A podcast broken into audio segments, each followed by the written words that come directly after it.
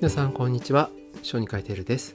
この番組では育児に役立つ医学の知識を小児科医がお届けしています。今日お話しする内容は子どもの習い事に対してどうやって決めるのかについて、えー、お話をしようかなと思います。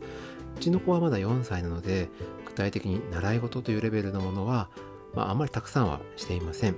やっていることは英会話の、まあ、スクールに通っていること。そして幼稚園でやっているダンスのクラスに入っていることで、まあ、そういうところ以外の場所に習い事っていうのはまだ行っていないわけなんですね。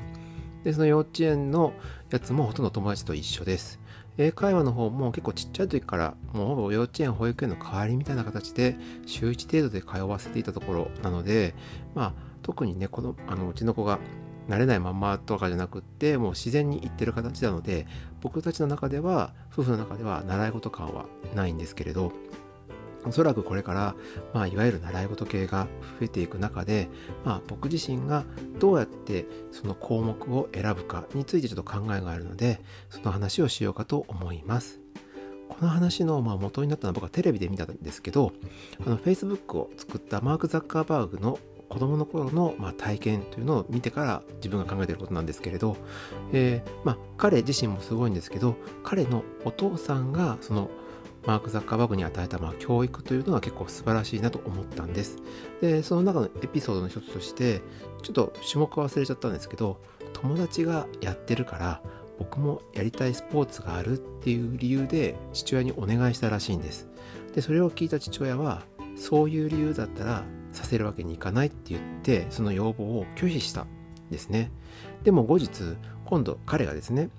フェンシングがしたいんだっていうふうに言ってきたんです。で何でしたいのって聞いたら彼は強くなりたいからやりたいって言ったんですね。でそれを聞いた父親は分かったと言って翌日にはもうすぐにフェンシングの道具ですよ。フェンシングの道具一式を揃えて息子に与えたっていうエピソードがあるらしいです。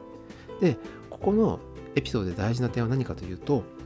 子供が本当の意味で興味が持ったものに対しては親は全力でサポートをするという体制なんですね。だからおそらくこれから友達の〇〇ちゃんが言ってるからどこどこに私も行きたいって子供がだんだん言ってくると思うんです。そこに友達ができてくると。でそういう時にまあ確かにちっちゃい子に対してですねいやそれはダメだっていうのはコミュニティを作る上でちょっとかわいそうかもしれないので行かせるかもしれませんけれどもうちょっと大きくなった時に自分で理由がしっかり言えるものに関しては親として積極的にそのチャンスを与えたり全力でサポートしていきたいなと思っています。で今考えているのは、えー、ピアノ教室に行くかな行かないかなをちょっと考えているところです。まあ、音楽とかを学ぶのはとても大事だと思いますし僕もうちの妻もピアノを習っていて音楽はいろいろやっていましたので娘にもぜひ、えー、そういう音楽には触れてほしいなと思っているのが親の希望です。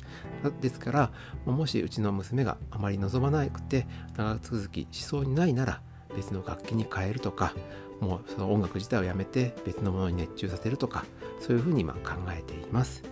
今回はまあ、習い事を決める時の一つの方法について子どもの興味があるものには全力で親がサポートするという発想をお話ししてみました。皆さんもお子さんの習い事を決める時こういう視点も一つ加えてみてはどうでしょうか、えそれではまた次回の放送でお会いしましょう。以上小児科医テルでした。